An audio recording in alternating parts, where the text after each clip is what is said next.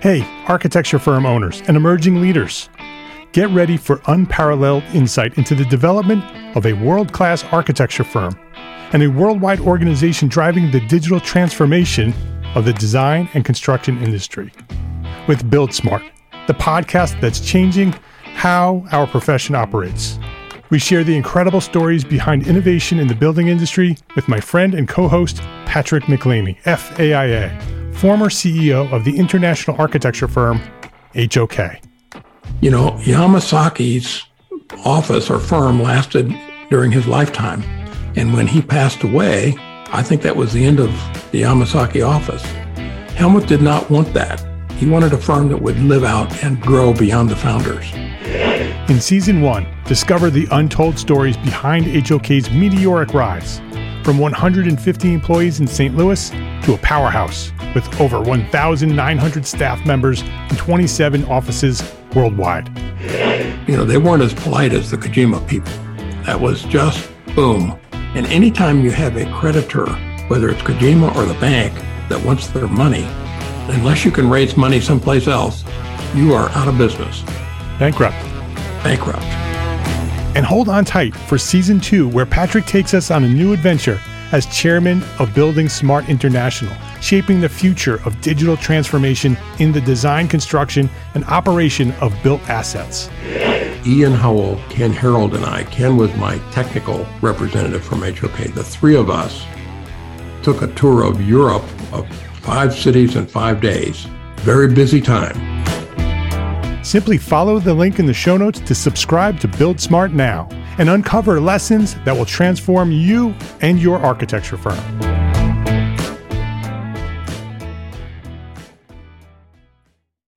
Did you miss my free special session webinar this past week? The three critical business systems you need to succeed as a small firm architect? Well, no worries. I'm coming back to do another live session on a different day and a different time.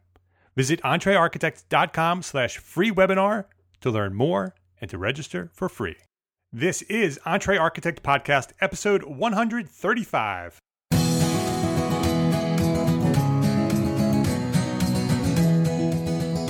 Welcome back to the Entre Architect Podcast. My name is Mark R. LePage, and this is the podcast dedicated to a successful life as a small firm architect. Whether you have plans to someday start your own firm, whether you're in the process of launching a startup, or you might be an experienced small firm architect just trying to make a difference, this podcast is for you. My goal is to inspire you to build a better business so that you may pursue your purpose with passion and live the life of your dreams.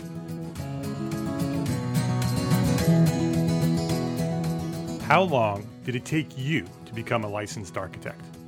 I mean, how many years went by before you finally pulled the trigger, focused on your studies, and passed the architect's registration exam?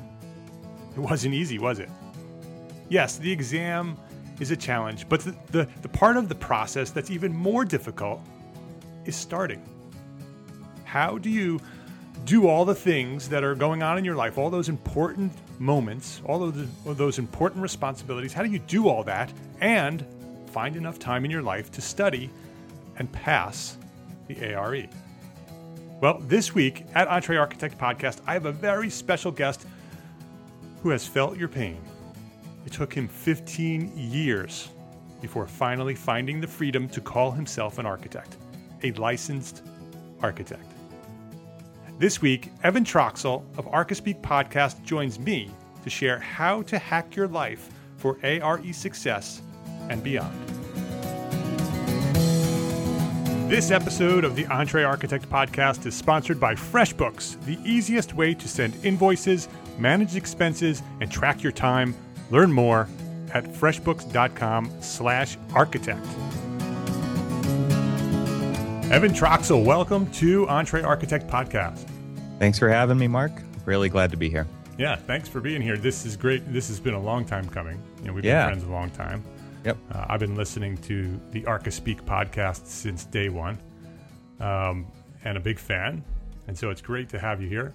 Uh, we've become friends over the years through the podcast and through AIA conventions and just online and hanging out. Uh, we've actually been hanging out, you know, in person as well here in New York City and elsewhere. Yeah, so, that was awesome. Uh, yeah, it was a really good time. So you are a really good tour guide. Yeah, we got to do it again. Got to do it again. I would love that. Yeah, that would be a lot of fun. So um, before we get started, let's let's do your origin story for anybody who who may not know who you are and where you've come from. Tell us, you know, sort of how you discovered architecture. I know some of that's been talked about over at Archispeak, but I'd love for you to share your your origin story here with us. Where did you discover architecture, and, and talk about your journey from that point forward to where you find yourself today? Yeah, sure. I this has been one of those things where, you know, every time I listen to your podcast, this is that that question. It's like, oh man, I'm gonna have to answer that someday, uh, because knowing I was gonna we were gonna do this, and um, it's it's one of those stories that is similar. I, you know, there's a definitely a similar thread, uh, which is you know it, it seems to happen kind of early for most people, and it has to do with Legos and Lincoln Logs and all that stuff. but right. um, for me, it, it's a little different because I'm such an outdoors. Uh, oriented person and I grew up in the mountains and so I always found myself drawing a lot uh, when I was indoors, but when I was outside uh, and not playing with Legos and stuff, I was always kind of building little houses and projects and scenes out of rocks and stuff like that. My my grandfather was a geologist, and uh, I've always kind of had this this gravitation towards geology and rocks. And and I used to sit out in the front yard of our house in Tahoe and I would just start stacking up rocks and building little Flintstone style houses, and I'd have my Matchbox cars out there, and uh, that you know it sounds kind of funny, but it's definitely where I first remember building stuff, and then from there it just grew into you know my dad always seemed to have a project going on at the house, and we moved around a lot as I was a kid, but we always owned that Tahoe house, so we'd go back up there and I say we as if, as if I had something to do with it. But um, it, it, was this house that several additions were done to, and it, it, snowed a lot, and so we would work indoors in the winter and outdoors in the summer, and and it became this everlasting project. I think my dad had the longest standing permit for an addition of like 13 years. uh, and and it i remember you know jumping out of the windows into the snowbanks uh, from the upper story and learning how to ski off the roof of this house. So it's definitely kind of a one of those it's the place that i call home. Even though i lived in hawaii for a little bit and we moved down southern california um, from the second grade but we've always kind of gone back to this place. So really i do call it and consider it my home. And it was one of those moments my dad has told this story uh, several times and uh, I, I'm pretty sure I remember this too. But there was, uh, we were working on the house. We were actually putting a door where a window used to be one day. And so I had learned a lot of carpentry and construction skills just working on the house, just from my dad. And so I credit him for a lot of where I've, come from. But you know, he's like, "What have you learned?" And and I just said, "Right, right." It just came out. You know, well, I do it right the first time and uh, and it was it was one of those things where we were always modifying things, and we we weren't afraid to modify stuff, and so that translated into cars, and um, I think that it's I've always been mechanical. I've always loved taking things apart and putting them back together, and hoping there's not any leftover parts once I've done that. And still today, I'm I'm a pretty handy person when it comes to doing and building stuff. I like to fabricate things. My favorite place in the whole house is my workshop in the garage and I've got an old car like you uh, that I love to work on, and it's just one of those things where I've always been very mechanical. So drafting when I was in high school became a thing for me, and uh, it was architectural drafting. Uh, when I was in junior high, I actually took a mechanical drafting class, and uh, my teachers and my mentors back then uh, kind of saw my natural uh, inclination and talent to be able to draw technically, and I developed lettering skills at a very young age. I've always had lots of different styles of handwriting and to me it was always kind of like drawing little pictures and symbols. So I was pretty good at it and I still today have many different styles of handwriting that I use all the time. And uh, and so that just kind of blossomed into that architectural drafting class. I would go there for a, a, period before everybody else went to school. We had zero period. Uh, so our class was an ROP class that we trained for architectural drafting. And I actually won a, house design competition when I was in high school, and they another ROP program built that house. So that what's, was what's ROP? ROP is a regional opportunity program, I think, something like that. Um, and it's it's basically like a vocational mm-hmm. training class in high school. And so our school had the drafting component, and then in the same district, there was another school that had a construction component to that. And they built the house that I designed after I won the competition. Oh, I had cool. to draw a set of working documents, and uh, they built the house off of that. How old? I was, you know, 16, yeah. I guess. And uh, so that was pretty cool to to be a part of and witness. And um, I was crushed the next year when I didn't win it again. But um, so I, I got competitive pretty pretty quickly and um, got accepted into Cal Poly Pomona out here where I where I go went to school and where I live now currently. And uh, live live in the next neighboring city called Claremont and that was a great experience. It was life changing for me because I thought it was going to be architectural drafting, and it was like my my professors were, as most of the professors in this area teach at many different schools. So SCI-Arc and UCLA and Cal Poly and uh, Woodbury and all the all the kind of schools that are concentrated here in Southern California for architecture. They all everybody's you know kind of nomadic in that sense, and uh, that the biggest thing that I became aware of was that I was told I would have to unlearn the bad habits that I had been trained all throughout my early years of education. So coloring in the lines was a, was a, a really bad thing. And so we were taught in design school to think, right, and to solve problems. And that's, I think it was third year when it finally clicked for me and I, I, became much more aware of what I was doing there. Before that, I think I was kind of going through the the movements and and just trying to stay afloat and figure it out. And then all of a sudden, it was like, hey, I'm going to be an architect, and um, I'm pretty pretty good at this. So I think I was already kind of well set up to be good at it. But um, by the time I graduated, I had won the the top design award and. Uh, my thesis project went really well, and I had been interning at a firm, and I actually left that firm after a couple of years of of working there, but but now I'm back at that same firm again, and I'm a senior level designer, and I work on higher education and K twelve and civic projects. So I do a lot of different big uh, public works type projects nowadays, and so I you know you can kind of go back and trace all the all the steps, but I, I don't think I would have ever guessed that I would have just designed a sixty million dollar project uh, when I was back designing a little house in high school or building rock houses when I was a kid. So I guess that's my, my origin story to where I am now. Yeah. You're, you're such a good storyteller. Oh, thanks. the, um, the one thing that sort of jumped out at me, and, and, and I wonder if there is a common theme uh, among other architects as well. I'd love maybe people to post some comments either uh, in this in the show notes at entrearchitect.com slash episode 135 or over at the Facebook group uh, at entrearchitect.com slash group. You you had, you talked about growing up in that in your house that was under construction for all those years. Uh-huh. I did the same thing. My my parents, you know, they they put on additions and they took time because they did a lot of the work themselves or had, you know, uncles or friends come and help frame and and do the work. And so it took so it takes a long time. And so I grew up in that, yeah. you know, environment. And I wonder how many other small firm architects who are doing what we do, um, you know, had that has that as part of their story. You know that they sort of grew yeah. up in that that world.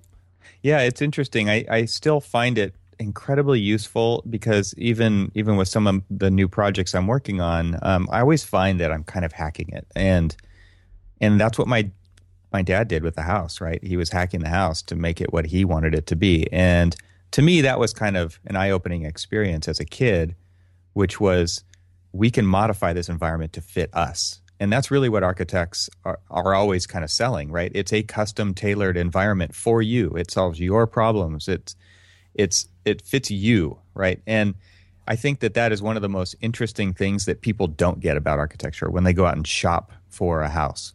Um, and they're just going to buy it, you know, a tract house just like the one next door is that it's that's made for anybody.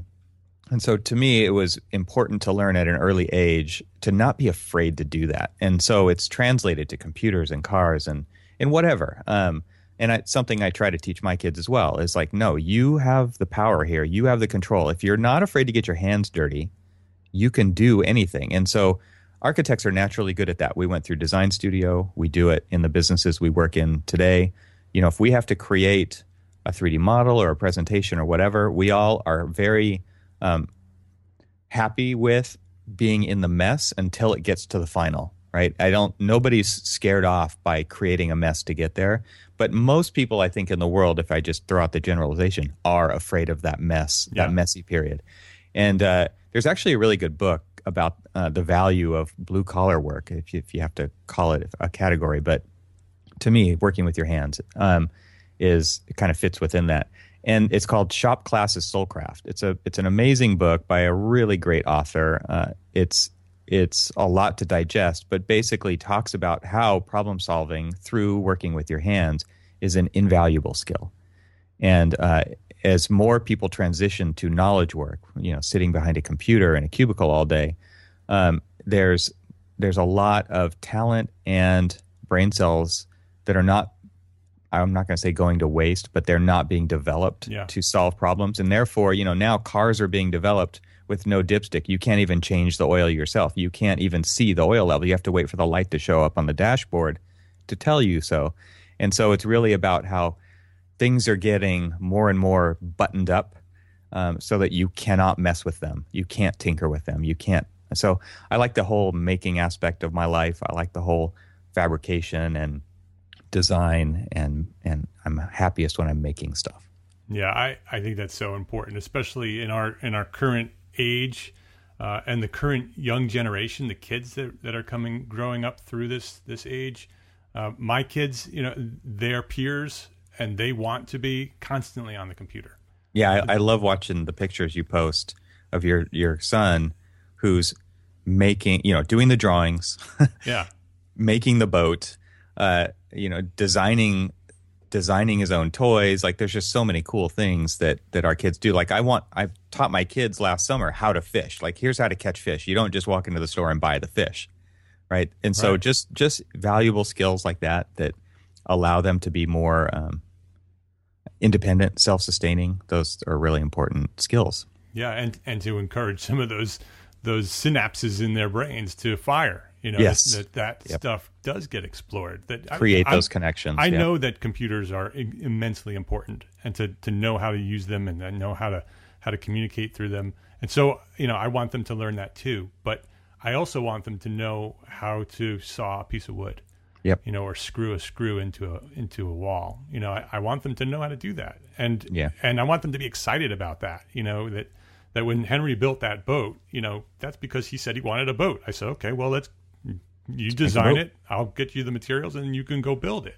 Yeah. And he did. And so and now that you know every year that boat becomes another project that he wants to add to it and fix it and change it and hack it and yeah. you know he wants to put a you know it's a rowboat. It's, a, it's an 11 foot 6 let's you know, put a motor on it. That's where he wants to go. He, he wants to put a motor on it he wants to put a deck on it and he wants to make it into this high speed jersey skiff. And i'm like okay. Why not? Let's figure right. out how to do that. So, that's cool. you know. I, yeah it's one of those things where i have a, a like a what I call a it is a soulcraft project, like a passion project of mine, which is designing a, a family camping trailer. And from the ground up, we're going to build every piece of it, and those kids are going to be a part of that. And to me, it, there's that's one of those projects that because I I can't add on to my house the way my dad did. This is going to be that thing, yeah. right? Where the kids help make the thing that enables us to go outside and do stuff, go on an adventure together. So excited about I that. I think that's awesome, and and you're sharing all about that on your on your uh, on your uh, blog, right? Yep, that's what? one of the blogs. That's over at spaceshop.co. Yeah, and uh, spaceshop.co. Space Shop, yeah. Yep. Yeah, so anybody wants to sort of see the, see the progress of Evan's trailer, and it's really really cool.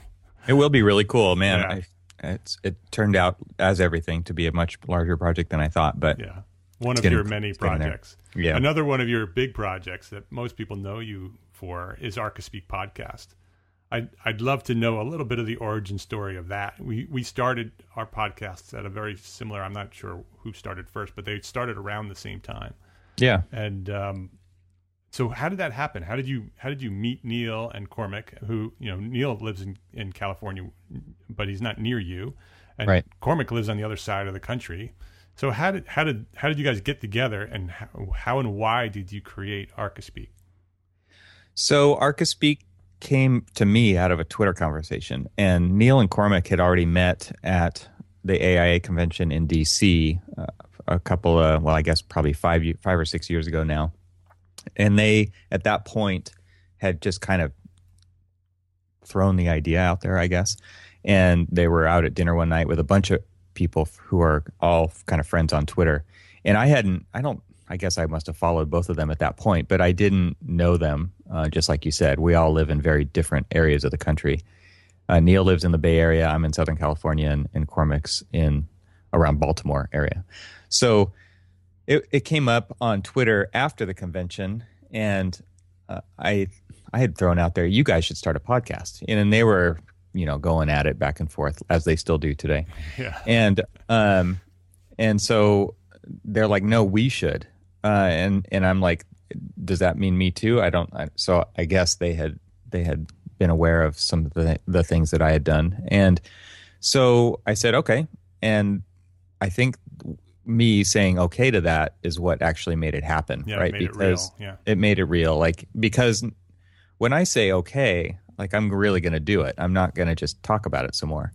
And and because I have background uh, producing music with my band, um, and it's the we use the the music on the show for our episodes, and Yeah, so that's it. a nice little perk of not having to license music. But um, we we were able to pretty quickly put it all together because of the previous knowledge that I had by doing that. And so that's funny because when I was doing music, that's what I thought I was going to do for the rest of my life. And um, we had we had created a few albums and we had produced them all ourselves, and it was it was a lot of work, but it was really rewarding. And we had played a lot of live shows in Hollywood and L.A. And uh, and then you know, life changes happened and weird stuff goes on with bandmates, and then all of a sudden you're not doing it anymore. And that skill translated really well into podcasting. And so it's like, oh, I can edit a show. Oh, I know how to build websites. I've been building websites since the early 90s, right? So I can do that. Um, I listen to a lot of podcasts. I can figure this out. I know how to do the show notes and add the metadata. So for the for as far as how it got started, it started on Twitter.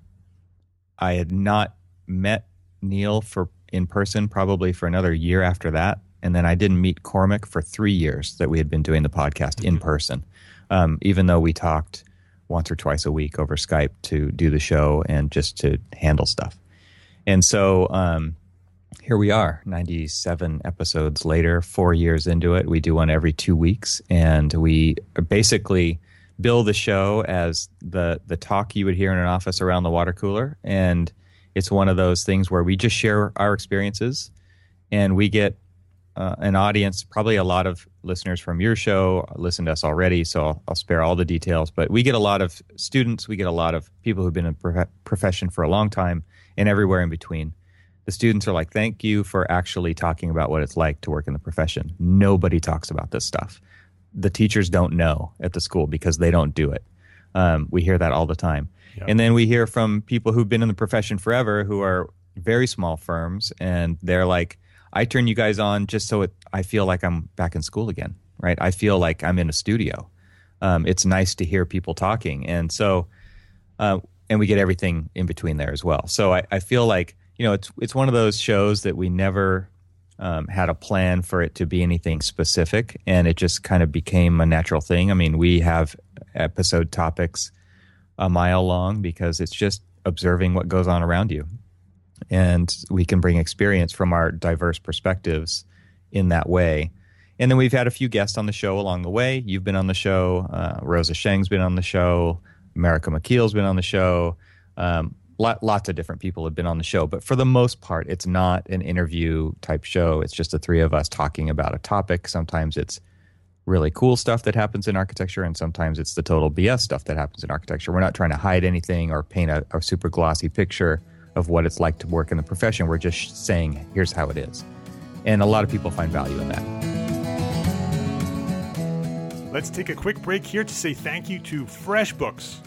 for their support as a platform sponsor of Entre Architect. Because as a platform sponsor, FreshBooks has provided funding and support for our overall mission here at Entre Architect. They recognize the need for small firms like us to build better businesses in order to be better architects. FreshBooks is the easy to use accounting software designed to help us small firm owners get organized, save time, and get paid faster. It takes care of invoicing, expense tracking, estimating, reporting, and it all happens out on the cloud so you have access to your information from anywhere that you have access to the internet.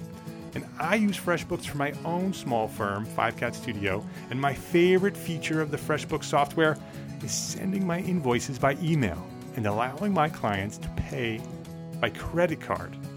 When FreshBooks says that you'll get paid faster, they're not kidding.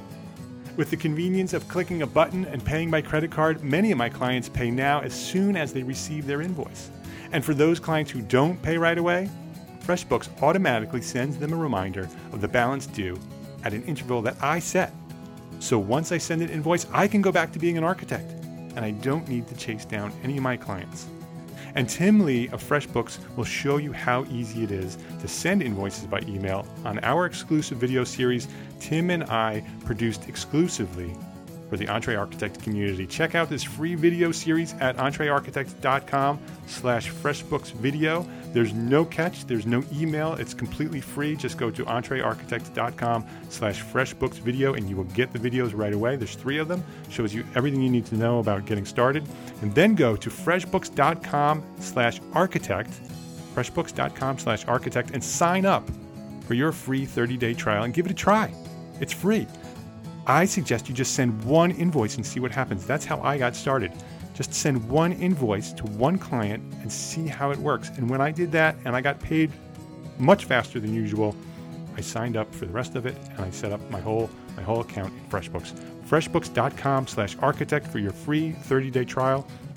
And be sure to enter Entre Architect into How Did You Hear About Us? You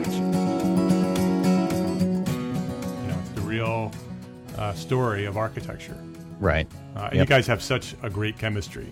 Um, you, are all friends, but you know that as friends do, you know, there are also times where you get crazy with each other, and, right. and that, sometimes that comes out, and it's really, uh, it's a really good uh, podcast. And and I that you know what you just described about podcasting on how people use the podcast, how they listen to it for different reasons. That's the power of podcasting. You know, that's right.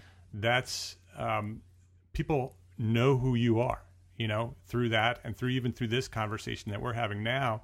People know your background, know your childhood story. You know, now they know why you go out into the mountains and climb through crevasse, you know, because yeah. you grew up there, you know, that, right. and your grandfather, you know, was a geologist. It's in your blood. You know, right. I never knew that, you know, and now we know a little bit more about you. Yeah, it's one of those things where you listen to the stuff over time, and these voices are just friends, right? right. And so I listen, I've listened to podcasts for years, and I love turning them on because I love hearing from that friend again. Yeah. And so I think there is a lot of power in the spoken word and in the voice uh, that this this translation of stories that we tell is super important. Yeah. So I'm I'm happy to share. I've never shied away from sharing, and I feel like that it's opened up a lot of opportunities in the in the field of architecture for me. Yeah, yeah, and and and, and it's it's leading to your next project, right? I mean, it's sort of inspired it, that, right? And it is, yeah. Share share what you learn, share what you know, yeah. because because other people aren't doing that. And so, again, this my my new project is is a book that I've been writing for the last seven months, and you know, again, way bigger project than I ever thought. Just started as an outline, I thought about making some blog posts, and then I thought, well, what if it was? What if I thought about this differently? What if I? And I kind of approach every project like this. What what new thing can I do to make myself better? Because I'm all about progress and and learning and um, making myself better at stuff and and trying new things. So it became appealing to me to add the word author to my bio uh, because I thought, you know, it doesn't count just blogging stuff for me. It didn't didn't count as far as being an author. And I've always loved writing. I've always been pretty good at writing uh, until I took on this book, and then I really realized how hard it is to do something well. Um, because I, I am a perfectionist, and while I'm not going to wait until it is absolutely perfect to ship it, um, I've been through I don't know eight versions of drafts, and um, I've done some heavy, heavy editing, and and it's just one of those stories uh, that I thought needed to be told. It and the story basically the synopsis is, uh, you know, I waited 15 years from graduating school to get my license in architecture, and in California, uh, once you get all the NCARB tests done, you got to take the the California supplemental exam, which is another beast unto itself. And it took me 15 years to even decide I wanted to do it. Um, and, and, and then it just kind of clicked when I was doing some goal setting with my wife one day. We're going to do this. And I say we because it's a, it's a whole family affair once you decide that you've got to do this and, you, and there's kids and, yeah. and spouses involved. And so it, it became me sharing my experience, how I did it, because like I just said, I've got four kids and they've all got activities and I've got a career and I do a podcast and I have another website where I teach people how to use digital tools and I'm designing a trailer. And there's all of these big, big things going on in my life. So why not write a book? So why not? Well, why not get licensed, right? All right, yeah, right, yeah, right, and, exactly. That's right. And oh yeah, I can do. I can pass some tests. And I realized like, wow, it was it was an enormous it is the hardest thing i've ever done. And there are some people who say you know those tests are easy. Um, great. Awesome for you. They were not easy for me at all even though i've got tons of experience doing real architecture. My projects get built. I don't just talk about it. I don't just teach about it. Um, and it was hard for me. And and so hard that you know there's times along the way where you just want to quit and so, really, the book is about how to create the space in your life so that you can actually accomplish this goal because it's a worthy goal. We need more great architects, period. We are having a lull in, uh, you know, I don't know about you guys, but with my firm, it is hard to find people. It is fa- hard, really hard to find qualified people. Yeah, I'm hearing that all throughout the world, not only not only the United States, all throughout the world. That's that's yeah. there's a, yeah. there's a a lack of quality architects. And so, it, and it's not just a selfish thing. While yes, I would love to hire more great architects, um, I'm much more interested in the long game here. I want to make the profession better so that yeah. this doesn't happen. Um, I approach many projects like this. I'm looking way far down the road. How how can I benefit me now? How can I benefit us, the the big us, yep. more than how I can benefit me now? And so the long game comes into play with projects I do at work. I mean, there's lots of things going on there that in my career that I'm trying to figure out how we can make the profession better, how we can affect it uh, through what we do every day. And so this book for me is is a way to do that. And so while I know it's it's going to be just one more thing that people are going to probably not want to read so that they can get their license, if they do, I really feel like it is going to give you a huge kickstart. There are tons of tips and tricks and strategies on how to create the space in your life. It's not as hard um, as people think it is, but we also know that with the way that tests are given now, I mean, uh, you can schedule it whenever you want, which also means you can push it out further. Yeah, which also means barrier to taking yeah, it. You can forget about it completely. No one even has to know that you're taking the test or not, or that you passed or that you failed. Like there's no, there's there's a lot of issues around. Like I think how the tests are given now, um, and which I I hope would change. But the camaraderie's gone, and so it's so anonymous of a process now. Um, that you know only a few people might know that you're actually going through this and so that makes it easier to quit, as far as I'm concerned. There are lots of people who quit every single day. And so my goal with this is to cheer people on, to give them the strategy so that they can actually become licensed and make the profession better. Like NCARB actually states on their website that they feel like if people get their license, they can change the world. Architects can change the world. And so I want that to happen too. And I feel like we need more great architects. So this is my little contribution to try to help make that happen. Yeah, you answered a little bit of my question that I was going, I was thinking is because I want to get into some of the house here now. Um, but before we get into the house, I'd love to know why. I mean, you you you're an architect. You're basically an architect without being licensed, doing what you were doing, um, right.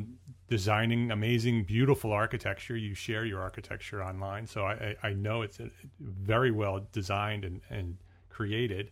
Um, you didn't really need, you know, technically your license, right? Right. Um, so why why go through that when you have kids and all of the other things that you're doing? Uh, why why get your license? Uh, same reason for starting a podcast. Honestly, I mean it's it's all about future opportunity, and it becomes one of those things where that nagging voice in the back of my head was still complaining that I was not finished, even though the same lizard brain back there is saying, "Don't do that, man. It's a lot of work." Yeah. uh, it's that competing force within us. Uh, luckily, the stronger side for me is the one to to do things, and and try things and start things. Um, I feel like like there's there is a need that I have to fulfill, which is finish what you started. Mm-hmm. I learned with 13 year long building permits uh, that there is a disease that happens with complacency right if if you start something and you don't have a clear goal and a, a, an end point in time that it is incredibly easy to get comfortable and not finish that thing and so I had waited so long, like I said, 15 years, and then it took me another two years to actually do it all with my schedule and my life situation of getting up at 5 a.m. to study that it actually has helped me in so many additional ways making the decision to get licensed uh, by creating discipline in my life and by cutting out the stuff I didn't need that I thought was important that really was not important and in fact holding me back. Uh, and I talk about those things in the book. I mean, those are the strategies to create the space in your life. Like, I don't watch TV. I rarely watch movies. Uh, so I'm sorry, but that stuff is not important right? Like I get it, downtime is important, but I'd rather do that outside on a trail somewhere where it matters to me, um, than than sit on a couch and get fatter, right? And watch TV. I mean, that's honestly what it's doing to our society. It's it, you go into this transient state that the, the waves, the light waves, are are sending certain signals to your brain that turn it off. And I'm not interested in that. Yeah. And I hope other people aren't either. I hope that they are interested in making themselves better and so that was the main goal was like finish this you're going to be better for it. Um, th- obviously there are other things that are other incentives out there to getting your license right? Like i felt like it gave me a seat at the table to change the profession. I didn't feel like i could do that and not be in the club with podcasting air quotes right there. Yeah. Um, it's it's because there is some amount of exclusivity to it. The tests are difficult right so get your get yourself a seat at the table and pass the test, and then do what you want to do with it and help make the profession better. The having the the title of architect is so freeing. Uh, it was for me after waiting so long, uh, because before that, you know, you're trying to find some clever way to call yourself an architect without calling yourself an architect right. because you're not allowed to, right? Everybody else in the world can call themselves a software architect or this architect or that, but not us. Um, so that was very freeing to me. Um, and I say it with a smile on my face. You know, and when someone says, "Are you a licensed architect?" I can say, you know, is there any other kind? Um, this it's one of those things that is a point of pride for me. Yeah. Um, so there's there's a few of the reasons and and ways that I kind of allude to in the book. Yeah, I think the why is so important because I think there are so many people listening to us right now who are currently in that position. Yeah, they are you know architects working for firms or uh, that aren't licensed, and they and it hangs over them. You know that it totally just, does. Yep, that drags even, you down. It's a boat anchor. Yeah, even if they've decided, okay, I'm just never going to do that. I don't need it. I'm not going to do it. I think it's still there in the back of your mind that you know just you you you started this thing. Yeah. Why not finish it? And it just and it lingers there, and it just sits there in the back of your brain yeah. you know reminding you that you never completed the the process. And so well and you've done the hard part. You got your degree. You went to school for five or more years to do that. That really was the hard part. And actually it's kind of the fun part too which is what makes the test so hard um, in addition to that. Because right they just want more. Once, you do all the hard stuff at school then then you got to do more. But it, it really is one of those things where it allowed me to get on with the rest of my life and so it allowed me to move up in my career. It elevated my uh, my position, and that was important because it's opened up uh, additional opportunities that I didn't have before doing that. And and it becomes one of those things where, yeah, sure, you don't have to do it. You could work somewhere. Um, you know the goal after you get the license is to not ever sign it or stamp anything but but when you work in a firm like i do it's not i, I probably wouldn't do that anyway um, because we're we're over 300 people but um, but there is a definite perception to being an architect and not being an architect in this field. And so while that may there may or may not be value to that i mean that's a whole other podcast right? Um, but but it is one of those things that really does help allow you to do things that you can't do without it. Yeah, and and I love that you've created this resource for people who are in that position who think, you know, I do want to do this, but how am I ever going to do this? How is yeah. this ever going to happen? Right. With my life, I'm, you know, I'm a I'm a mom, or I'm a dad. I, you know, I work full time. I come home. I'm taking care of my mom or whatever. Yep. You have all these things in your life, and now I'm going to have to dedicate a you know a year of my time uh, to take these exams in order to get to this point. And so you've created this resource to yep. show people that it's for one doable, that you yep. can do it, and here's how you can do that. Exactly. So I love, and I don't think I don't I don't know of any other resources that are available. There are a lot of uh, uh, ARE books and resources and websites, and they all talk about the exams and how the exams work and how to pass the exams, yeah. how to study for the exams. They don't talk about the psychology of getting it done and right. they don't talk about you know how how to how to actually carve out that time in your life yeah. beyond right. the exams to be able to do that which which probably can be translated to any project you know it'll probably be a great absolutely book, whether you want to take the AREs or not even if you're licensed and you want to you know start a podcast or create a, a side business or whatever it is you want to do or build a trailer you know yep. how do you find the time how do you carve out the time in your life to do that big project that really matters most in your life that you just haven't gotten to. Yeah, so that's actually one of the strategies that I talk about in the book was I I had decided I'm going to do this big Soulcraft project. I'm going to build this trailer, I'm going to design it, it's going to be this awesome thing.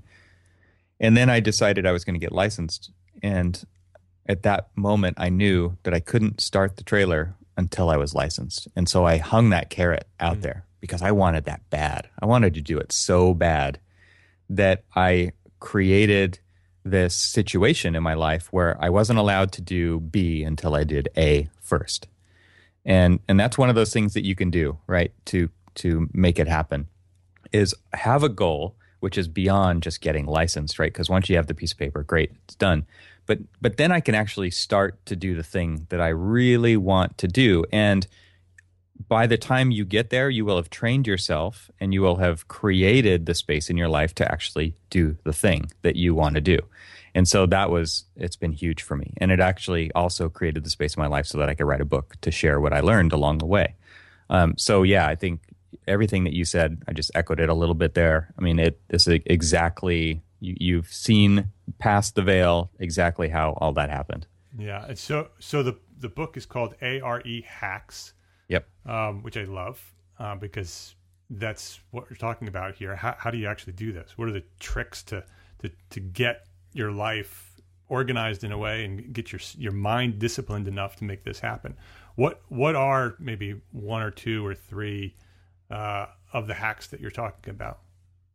Well, part of the part of the whole thing is what what you just alluded to there was how yeah how do you hack your life to to actually accomplish this. And and so what what I talk about is determining figuring out doing like a survey how where can you study? When can you study? What are you going to study? What are you going to use? How are you going to have study materials with you all the way? Whenever they whenever you need them how are you going to have them available when you need them? Um, there's so many things like that that are that are talked about in the book but the overarching um, idea behind all that is discipline, right? How do you show up every day to accomplish the task? Because that is actually the hard part, yeah. right? Yeah, it is it is very easy to schedule a test and to show up and take it. But how do you how do you prepare yourself for that day? And so a lot of it is diet, nutrition, uh, distractions, how to deal with distractions, how to learn how to study, um, how to study with your family around, how to study uh, with study partners or not. Um, one of my big things is don't get a study partner, even though um, I'm I'm torn because you know sharing and and quizzing and all those things are great, but what I found in my personal experience was study partners are flaky, and study partners don't necessarily pass the same tests you do, and or you don't pass the test they do. So then what happens, right? Do you wait for them, or do they wait for you until the next test? I don't think so, right? So it's there's all kinds of things like that that are just really practical scenarios and situations that show up and how to deal with them, how to, you know, what are the what are the advantages to studying in front of your kids? Like what what bigger idea does that lead to in your family? Well, that you have to work hard to accomplish your goals, right? Dad's doing it. I should be able to do that too. He showed me how to do that. Um, not waiting till they go to bed or doing it before they get up yeah. only, right? Uh, so there's all kinds of things like that that are it's it's less hacking the ARE, it's more hacking your life. Yeah, right. To to to to do it. So because there are no shortcuts. I'm like the tests are hard, right? You can't just show up one day and like the Matrix style with the information downloaded into your brain and, and pass the test. I mean, you might have the experience to pass one or two of them, but you probably don't have it to pass all seven of them or six with ARE5 coming out. So there's definitely uh, lots and lots of tips and strategies in there on how to do it. And like I said, it all leads to a place where, man, if you can do this, you're going to be able to do anything you want to do. Yeah, it's, I can't wait. When when it's not out yet, so what what's the plan for uh, releasing it? So as of yeah, we're recording right now on the second. It's not out yet, but I think um, fingers crossed that it will be available and if you go to, it'll be available by the time the episode airs. I'll finish the sentence. Uh, if you go to arehacks.com, you can sign up to be notified when it's available. It's right there on the very front page. And uh, that's also my personal website. It's just a, a redirect there, but it, it goes to a, a landing page that allows you to be notified. And as soon as it is available, it'll be on that site. And so if you are hearing this and you go to that site and there's a link to the book, it's up and it'll be on Amazon. And you just hacked yourself. yes. you just set a deadline yep. for publication of this podcast to have your yep. book published and ready to go. I'm hoping to have it a now few you, days now early. You have a, now you have a deadline. That's Very, good. And you just did it. You just, you know, you just uh, demonstrated how it works. Yeah. commit. Yeah, that's all you got to do. Exactly. That's so a, easy. That is a, a big word, and that is that is a huge piece of how we succeed is to is to commit. Yes, I, I totally agree. And you know, we've done an episode on Archispeak about setting goals, and I kind of go through my whole goal setting process. But this, uh, what's funny is this book was never a goal of mine. Uh, it just became something that's a natural byproduct of how I operate, which is share what you know and I know you do the same thing. I, yes. You know, this this is absolutely imperative to the future of our profession. I agree. There are so many people who are not sharing what they know, and there is going to be a huge drought of information when those people retire into their personal islands. Uh, you know, because they've made so much money in the architecture business. They're they're going to go off and and leave the millennials with none of the information because. Uh, you know the whole digital immigrant thing. We've got we've got people who are so fluent with with uh, digital technology now. I'm like I bridge the gap, and then there's the the generation that came before me who doesn't want anything to do with it. And so where are they saving that information? Where are they sharing it? And so either they they need to be mentoring person to person, or they need to be writing this stuff down and putting it somewhere. Um, because if they don't, if they don't share what they know, um, the future generations of architects are going to suffer for that, and uh, and that's already happening. But this is uh, my response to that. Let's share what we know. Um, I do that on the podcast. I do it here. I do it on GetMethod.com with with the digital tools for designers. Um, I do it wherever I can because it's so important for the future of our profession. So again, kind of thinking long term, playing the long game here. Uh, I want them to be just like I, I just I think of it exactly like how I raise my kids. Like I want them to do better than me. So I'm going to share what I know with you guys, and you're going to use that as a springboard for success in the future. Um, do what I do, but do it better. Don't do what I do. Here's what not to do. Right? I I want to share it all because it's it's all important information. The failures are just as important as the successes. Amen, brother. Yeah, you're speaking my language. Right on. And and Evan, you have served our profession in so many ways, and I and I I appreciate you for sharing what you know, uh, and for serving our profession and, and in the at the podcast, uh, at Get Method every day in your life, uh, and with the new book ARE Hacks. So I appreciate you for doing all that.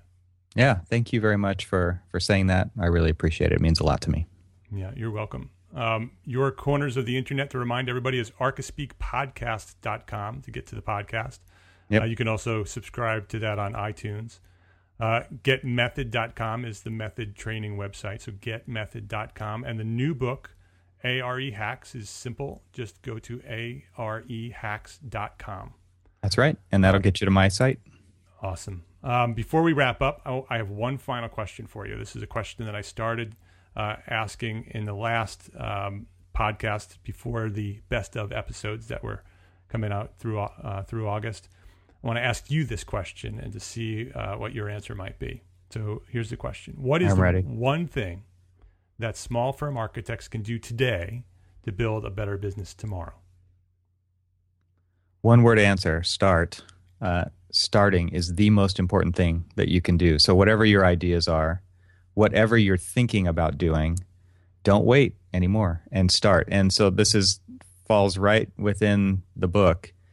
If you start today, you are not taking on a giant mountain uh, all at once, right? You're going to chip away at it one piece at a time. It's exactly how I wrote this book. It's exactly how I'm designing my trailer. I get up at 5 a.m and I work on it for 45 minutes to an hour every single day, one little bit at a time. And that's what you can do. And so I would say that sharing is probably the most important thing as a you can do as a small firm architect. Share your experiences, talk to other people, talk to other architects, share what you know with students, share what you know with your coworkers, share what you know with your community, uh, and do it on your own platform. Don't do it on Facebook. Don't do it on Instagram. Like your stuff can all publish and push to those easily. Start your own blog and write a few sentences every day or post a picture or what you learned.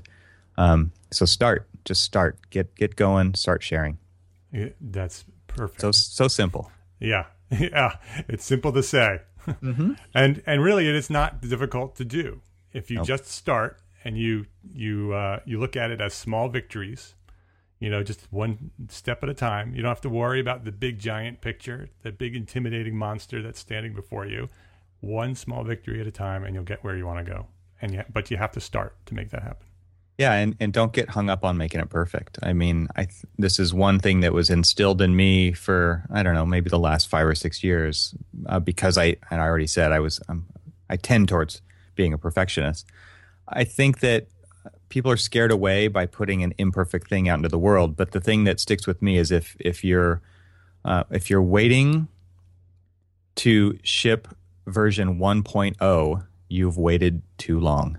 Hmm. You've got to ship it before that, and then let people react to it, and then modify it, and then tweak it, and and push it, and pull it, and morph it.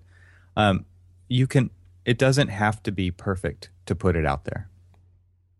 Amen. There you go. Evan, thanks you for uh, spending some time here with me. I know you're you're busy with all the things that you're doing, so uh, I really truly appreciate you for being here and for sharing your knowledge here at EntreArchitect Podcast. Thanks for having me. I had a great time, and uh, I always love listening to the podcast, and I really appreciate what you're doing for the community as well. So I'm happy to be a part of it. Oh, it's so good to be back in the seat talking to interesting people here at EntreArchitect Podcast. For complete show notes for this episode and a direct link to download it, you can go to entrearchitect.com slash episode 135. If you missed my special session webinar, my special session webinar, join me for another free live special session webinar where I will talk about the three critical business systems you need to succeed as a small firm architect. Visit entrearchitect.com slash free webinar, and I will share how to find the work you'll love, earn the fees you deserve, and then get it all done so you can focus on what matters most.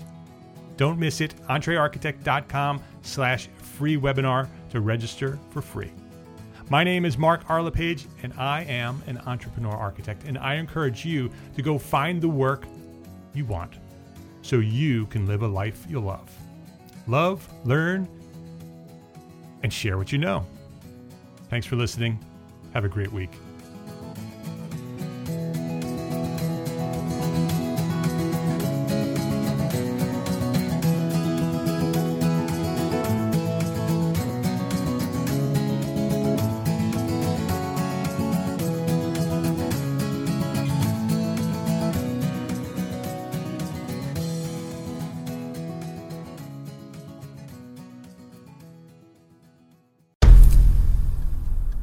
I've mentioned it to my family, but in terms of telling people like, oh yeah, we're doing this. I'm looking for projects. You got anything? Yeah. I'm, not there yet because it scares the out of me. Dreaming of launching your own architecture firm? Well, buckle up for a wild ride with Emerging, the podcast that shares what it's really like to start an architecture firm where do we begin? We don't even know what type of business to formalize as. Is it an LLC? Is it an LLP? Like, how are taxes? I mean, the list is astronomical. Season one featured founders Jeffrey, Lexi, and Chris, owners of Level Studio Architecture, are your fearless guides on this unfiltered journey from napkin sketches to a thriving studio. One evening, stumbled into one last dive, we sat at the bar and pondered our postgraduate futures. Amidst the conversation, a napkin became the canvas for our aspirations, sketching plans and milestones, sealing our heartfelt commitment and shared dreams. In drawing down dreams on a napkin collectively, that then you know in your head you've rooted like oh i'm connected to these people like long term the process of starting an architecture practice brims with excitement and challenges demanding meticulous planning flawless execution and unyielding resilience I kind of hate the term because it's so overly used, but I think everybody knows imposter syndrome. And I think it's it's so real to this day. I, I I don't know if it's with everybody, but with me, I'm always questioning like us, can we do this? Are we ready to do this? Are we prepared? Can we do it? Did we just decide a name? we did it, guys. Oh my One that came out of nowhere. Woo! It came out of nowhere. I liked it. I saw it. Ready to turn your aspirations into reality?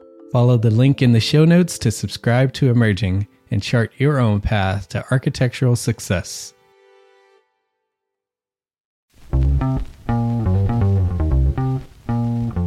Calling all small firm architects. It's time to tap into your full potential with EntreArchitect's Context and Clarity, where inspiration meets innovation.